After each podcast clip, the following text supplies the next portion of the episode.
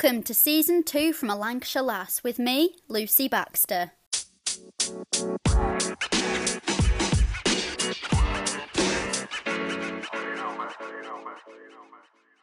Joining me today is Ted Walmsley, the managing director at Live Magazines. We're going to be chatting all about how Ted ended up here and his career journey so far, but also we're going to be talking about a charity in Blackburn called NightSafe that Ted is a trustee for that helps young homeless people. So, welcome to the podcast, Ted. How are you doing today? I'm very well. I'm going to correct you straight away. Live magazines, not live. It's an easy mistake to make, but um, the, the, the kind of clues in the title about the luxury lifestyle magazines that we have. Well, there we go. Because in our household, we've always called it that. So that's something that there you go. Be able to know. to take me back to like when you were younger, did you always want a career in sort of the journalism and print media? Okay, well, um, as always with a lot of people, when you say younger, you know, we're going back to 1982.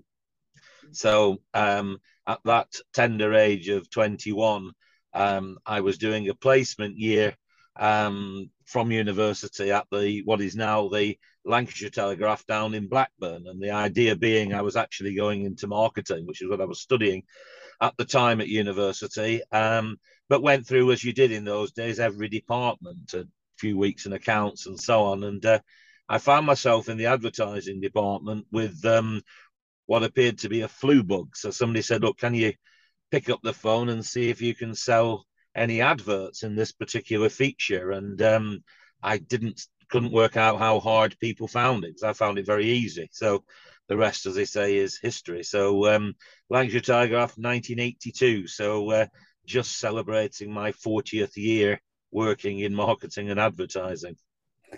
And so, after the Lancashire Telegraph, where did you go? Um, was it straight to the Live magazines, or what kind of was? It? Oh no, no. There's there? a there's a tw- 25 year hiatus um, in that period of time, and off I went to the Daily Telegraph to pursue my career. Um, so um, joined there in about 1987 um, the Daily Telegraph in those days was a sort of sleeping giant. I joined just about the same time as our then to be infamous owner Conrad Black.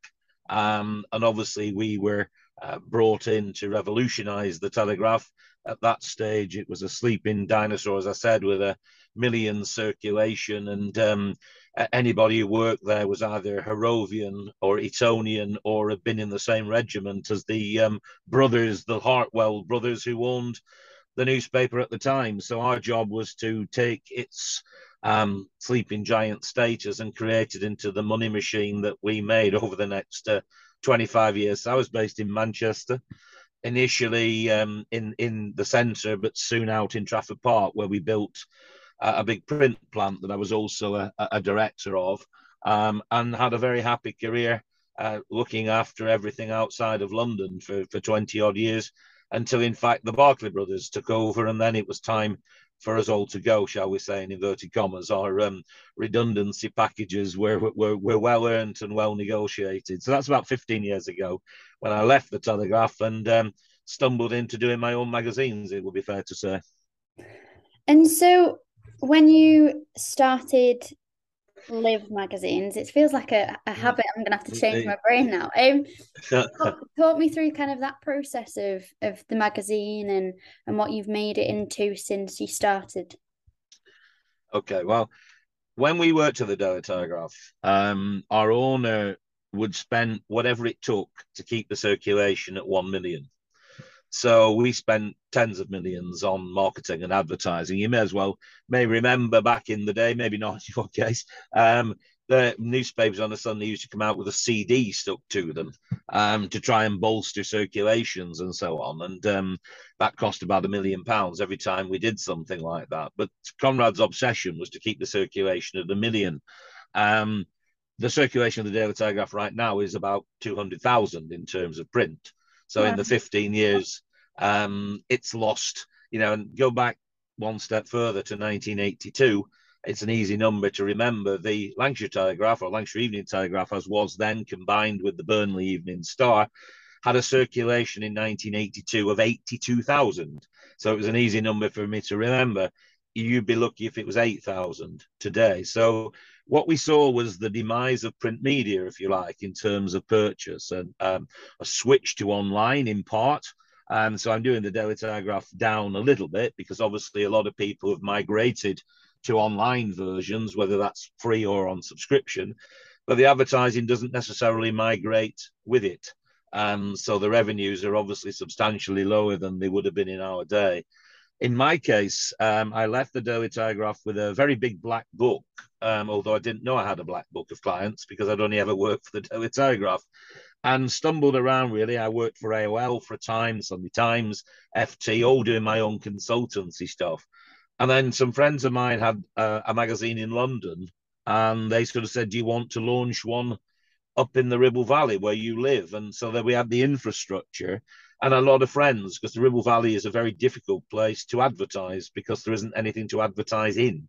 so sadly, the local newspaper older demographic, typical regional newspaper, um, no poster sites, no radio to speak of, um, no other magazines apart from your traditional county titles such as Lancashire Life. The problem being, Lancashire Life covers four counties from the Lake District down to South Manchester and Liverpool. So a lot of our local advertisers in the Ribble Valley wanted a magazine that penetrated the Ribble Valley. So we created I think it's a unique model. So we hand deliver the magazine, but we hand deliver it to the houses we decide who are going to get it. Maybe a bit elitist, but it means that for a free magazine that depends completely on advertising for its revenue, um, we've got a lot of long established advertisers who get good results because we match them to the audience that they're trying to seek.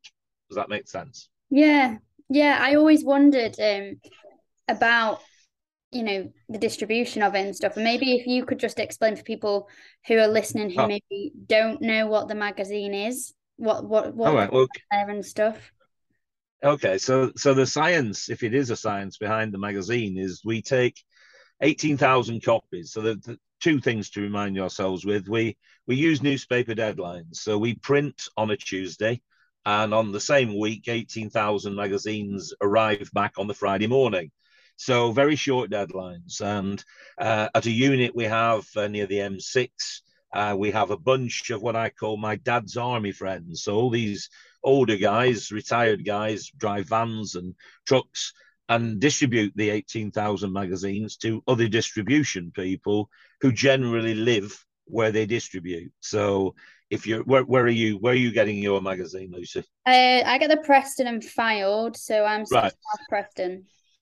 So if you were in Ribble Valley, for example, and you lived in Mellor, your delivery person would live in Mellor, and the person who lives in Wilpshire would, and so on.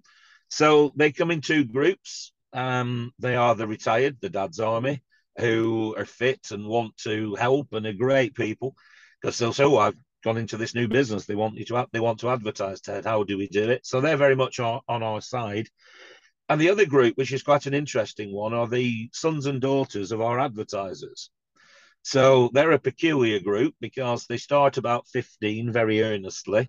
By the time they're 17, are bored with it, but um, usually they have a brother or sister to step in. So, to give you one great example, in Brockhall Village uh, in the Ribble Valley, um, we're on our third sibling um, of the Stamp family. So, um, the eldest Jamie is at uni now, and the youngest Johnny is actually now doing the magazines. So they get around five to six hundred copies generally each distribution person. We have an identified list of houses or streets, and we distribute to those houses. And then there's a, a top up in a group of businesses that have got high footfall. Um, so that's the other way to get them. So somebody rings in and says, I haven't got my magazine or I don't get it anymore there's probably about 70 or 80 places that are, are listed on our website that means if you're quick and if you're lucky, you can rush down to the loom loft on the A59 or dash to wherever it might be in Preston or Fylde to pick it up. So that that's how the model works. But it's very it's very defined in terms of um, the type of houses we put the magazine through, but on shifting sands primarily because the amount of new build. Yeah, um, so how many different magazines are there? Because obviously we get the Preston and Fylde, but it's why don't you talk about that? Well, there are only two, um, apart from the other magazines that I do for other people. So the Preston Fylde magazine that you get is a much harder magazine to distribute because, as the name suggests, we we cover from the Fylde end of town. We'll cover Green and Kirkham, Wesham, um, bit of Poulton, Fylde, Lytham, and touching on Ansdell and Fairhaven. Um, Preston is a big area, so it actually bizarrely doesn't really go into Preston at all. So it starts at Garstang and works backwards through Broughton and Fulwood and goes up the other side in Penwortham and works all the way up to Hutton um, and, and out towards um, Tarleton. Um, so it's actually identifying really that's the magazine that's Preston and Fylde. And the Ribble Valley is our own version of the Ribble Valley. So I'm, as I said earlier, I'm in Gisburn this morning. Well, that's the end of the line um, on the east side. And we go through to, well, I know we're going to come on to Blackburn in a bit, but we go to what I call posh Blackburn, which is sort of Pleasington and, and Mellor and that sort of area. And then all the villages of Longridge and Grimsargh and Whalley and um, and so forth. And and we even, dare I say, go around that big bad hill, Pendle Hill, to Barrowford. Uh, they're not in the Ribble Valley, but I think would like to be. And how many copies a year do you do of each magazine? So the Preston and Fylde, like I always enjoy when it comes through the door. Um, how often are you doing eight magazines? We do eight magazines a year. Um, we used to do ten. If I'm honest with you, as I get older, I need to find my uh, my holiday break in January. Otherwise, I'd keel over. So we do eighteen thousand magazines for each magazine, eight times a year. I can't do the maths, but it's a lot. yeah. so um, so I think the key to it is actually in a in a modern world, which is I suppose a central media point. Um, I've done from time to time because I lived through the 80s, which was the big pivotal um, switch um, in newspapers when newspapers went sort of um, much more quickly on presses. Colour was introduced, unions were broken. Um, the, the, the reality is, I still do a little bit of um, lecturing on that at UCLan from time to time, uh, largely because I actually lived through it, which makes it quite interesting for those who are trying to study um, what happened to Brenda Dean and SOGAT or something, you know, um, or Eddie Shah, all those kind of media names that people um, know but don't quite know what they did uh, at the time. Um, so therefore, I think print media generally is in decline. Uh, we know that, you know, just from the way things are measured. But coffee table magazines such as ours, we do have a digital version, but frankly, it's not how you consume the magazine. We want to put that magazine through your door. We want to make the stories local. We want advertisers to promote themselves and, and get good response. And if you do that, then you're kind of halfway there, really, to be fair. Yeah, I mean, if we touch on like the print media decrease, um, more general generally, do you think it's just the uptake in social media and that digitization that people are getting their news sort of from Facebook? Do you think it's that? Um, I think I, I think the truth is is that newspapers um, they're not immediate enough in terms of their print form. So, however good your deadlines are, so in the Daily Telegraph world, we were printing a million copies, two sites, West Ferry in London, Trafford Park in Manchester. But of course, if the Queen died this morning, um, you'd have to wait till tomorrow morning to actually read about it. Whereas now there'd be somebody, you know, who caught that photograph as she was being whisked to hospital, or you know, the news would be immediate. Not some, you know, we know that's true of TV but I think people consume media in a different different way. Um, the biggest problem is is that um, so much of the content uh, online is free. So the challenge you have is that if you, like a football fan like myself, you know, if I want to read about my beloved team, then all the news about Blackburn Rovers is is immediate from, unfortunately, the Lancashire Telegraph or some incognito site free of charge. So the newspaper you were buying is A, out of date and B, expensive relative to how you can actually get it. I think only consumer magazines, things you want to read on holiday, things you want to read on a plane, in outside on, on the coffee table, print still works for them because I think there it's a better format. Mm. Yeah, it's like read it's like reading a book. I'm a reluctant Kindle user um, because I used to take four or five hardbacks on holiday. You know, now I just take my Kindle. So I much prefer a book, but mm. I, I'm happy-ish to read my Kindle. I think that some you can do that. There's no there's no substitute for it. But I think unfortunately with news, news is just available 24 7 on your phone, feeds, bulletins, yeah. and that's killed the radio star, I think, in that sense. Yeah. So, how long does each magazine, when you're doing it, obviously eight times a year, what's the time length for a magazine, sort of the deadline and the length that takes? Well, the way the magazines work is that we, we, we were led initially when we did 10 magazines, and so COVID reduced us to eight. So effectively now we we took out in COVID our weakest magazines, and they were February. February historically used to be a very big wedding um, issue for us in the magazines. But I think the wedding venues have brought wedding events forward to January. They're trying to capsulate the um, New Year bride or the New Year engagement. So our February magazine was a weak one, um, as was our July, but particularly in the Ribble Valley. I mean, the whole world goes on holiday in the in the Ribble Valley. It would appear in July. um, if I did a Mallorcan magazine, um, I probably would be able to target everybody who lives in the Ribble Valley in Mallorca, a little bit like Abersoch being Cheshire by the Sea. I think it's a similar sort of thing. Yeah. So we decided in COVID, the way we came back out of COVID, um, and then for future lockdowns meant that we took out February and July, leaving the eight. But they were already timed to when advertisers wanted them, not when we wanted them. No one wants, for example, a mid December magazine. So advertisers that, that it's too late to actually stimulate the Christmas market. So we do a super duper double November issue. Mm-hmm. We now do a super duper double, double June issue and then recover with a du- double September issue, if that makes sense. So I think we've just capsulated the best. But um, I've got a small team. They work incredibly hard, you know, and they need a break. And I think that what we've tried to do now is to produce enough magazines to have some continuity knowing that when we're in a double issue, we're in a double issue. We often then print more magazines, not for the residents, but for our business pickups. So we might have a refresh five weeks in where that would be normally another magazine. So we'll top all the businesses up. Um, so it's a, it, it works for us, I think, with the team that we have. I mean, our industry has been ravaged.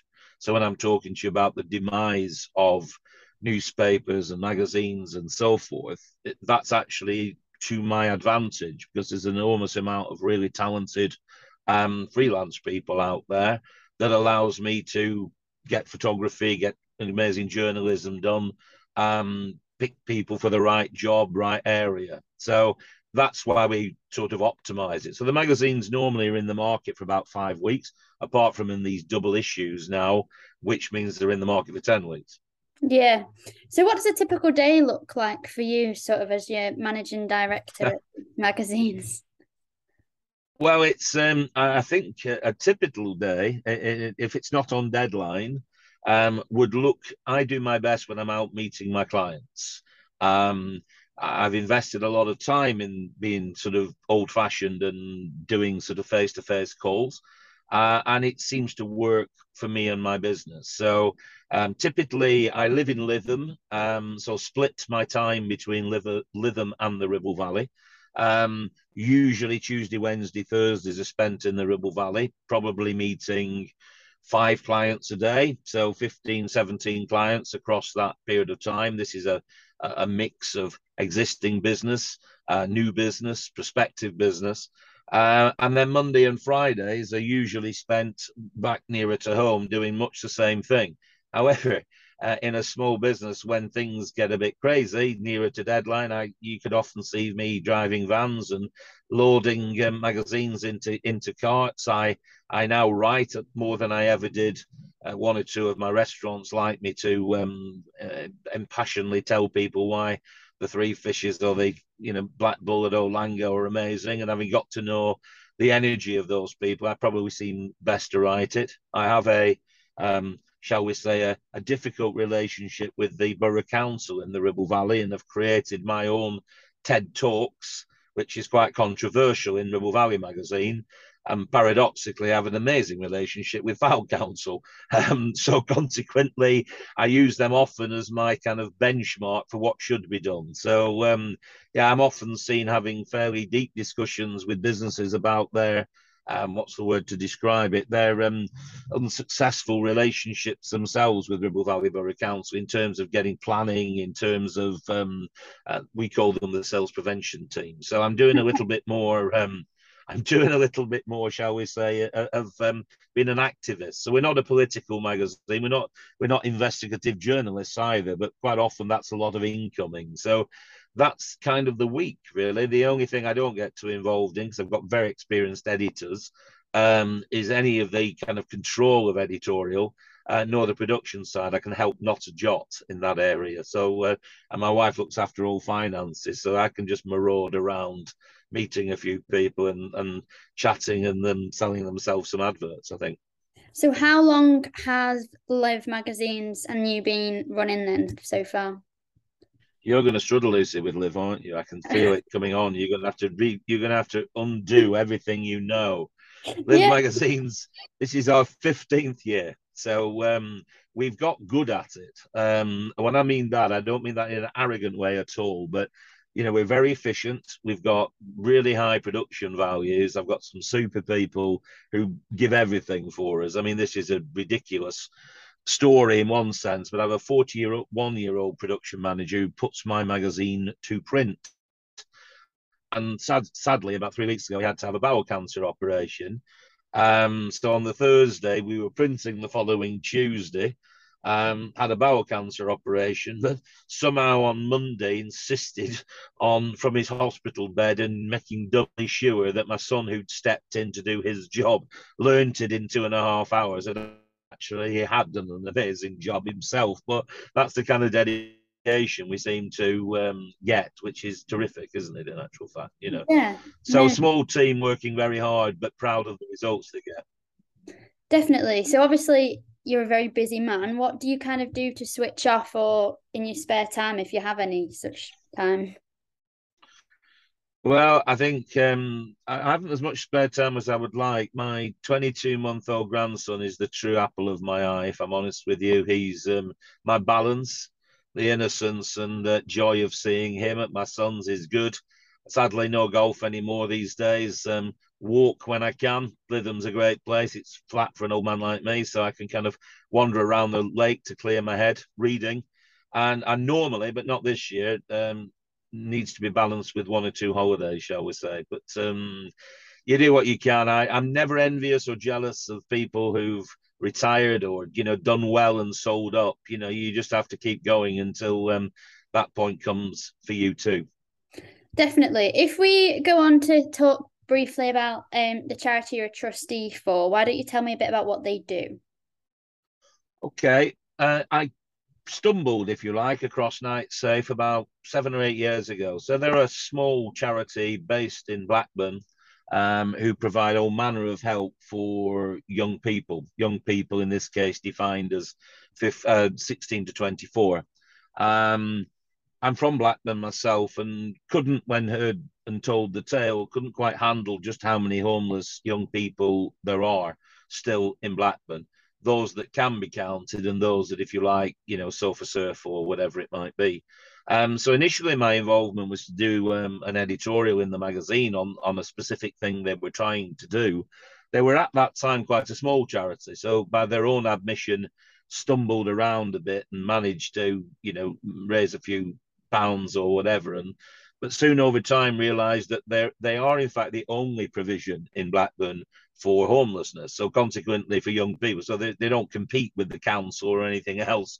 Um, and I guess that I was invited to to be a trustee primarily to help them with their fundraising because we realised that as life was going to get more complex and more and more people were coming asking for help, the stumbling around had to be replaced by strategy.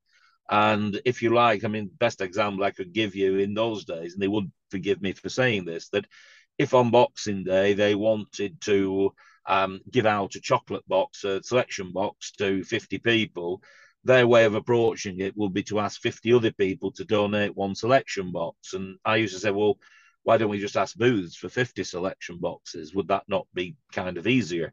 A lot of companies have a big social conscience and so forth. So it was trying to get them to aim a bit higher, perhaps, and, and work out that it was easier to get one person to give you 50 than 50 people to give you one. Um, so over time, we've done a lot, you know, of that teaching, if you like, on how to to raise the game a little bit. And, and and as others have come on board through contacts of mine and my sons, some of the fundraising's amazing. So you know, we we had Liam Gallagher, for example, do a free concert at King George's Hall. We donated the hall free, and probably probably you know half of our donation fund for the year was made on that one night. And the, there's an amazing guy called Gary Aspden, who's a designer for Adidas, who brought Liam to that event previously. Uh, had done an amazing Adidas type event in, in Blackburn um, where there was a kind of collection of trainers. And these are suddenly big ways of making money. But what has happened actually is that we've now got, I think it's about 30 bedrooms. So we have a crash center uh, in Blackburn where somebody can just walk in off the street in whatever crisis they're in, and we can look after them for seven, eight, nine nights.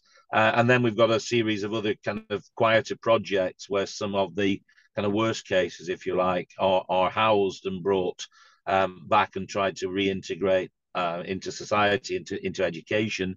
Um, so obviously that's a lot of hungry mouths to feed. So it's um, it's now become much bigger. That sounds amazing work. How can listeners get involved with the charity if they are wanting to help in some way, would you say?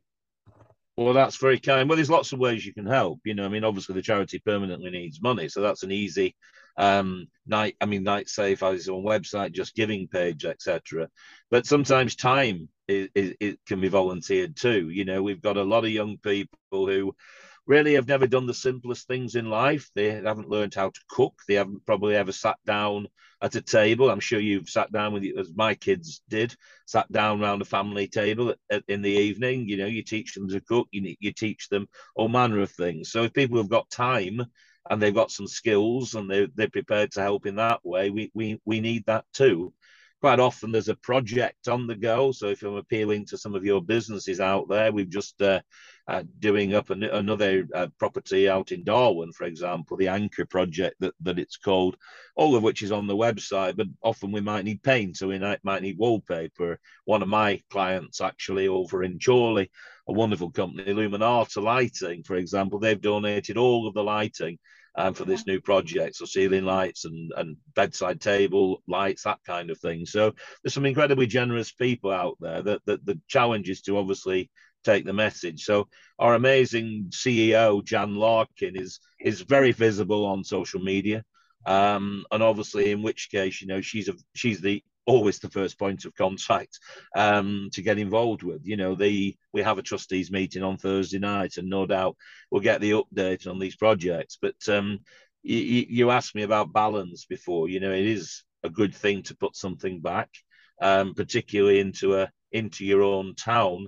We can't sort of change, you know, the current situation, sort of, but we can help those who need that help, type of thing. We've also now actually I've done a bit of work with the um, Salvation Army hospi- hos- uh, Hospital as well in terms of homelessness for older people. So often now at uh, a food event, so for example, the Longridge and Ag- Agricultural Show, somebody will ring me and say, "Look, we've got 400 sandwiches left. What what what do we do with them?" So quite often we can get you know that kind of last minute collection, which means that you know, there's an awful lot of people who are going to eat better tonight as a consequence of that um, donation.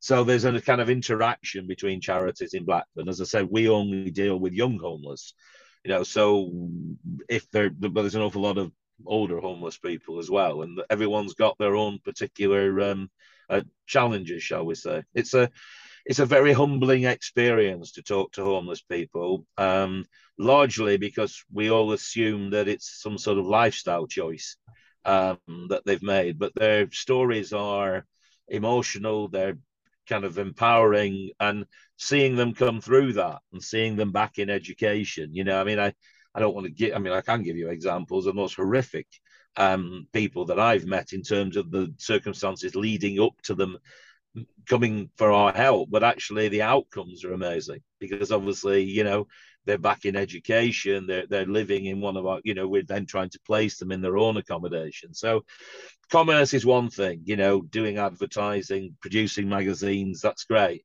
But there's nothing better sometimes than actually, you know, doing something that's kind for somebody else. Yeah, I love that. And that's a lovely point to end on. So when's the next edition of Live magazines out?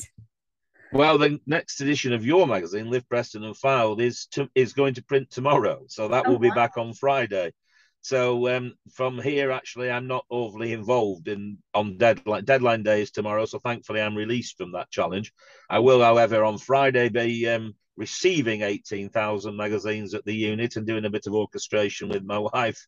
Um, the next issue of Live Ribble Valley is at the end of this month. I think the print is the 23rd or 24th of September. Yeah. Well, thank you so much for coming on the podcast. It's been so interesting to hear more about the magazines and also about the charity. It seems a really interesting and important charity out there in Blackburn. So, yeah, thanks for chatting about that. And thank you for inviting me. Thanks for listening, and we'll see you next week. To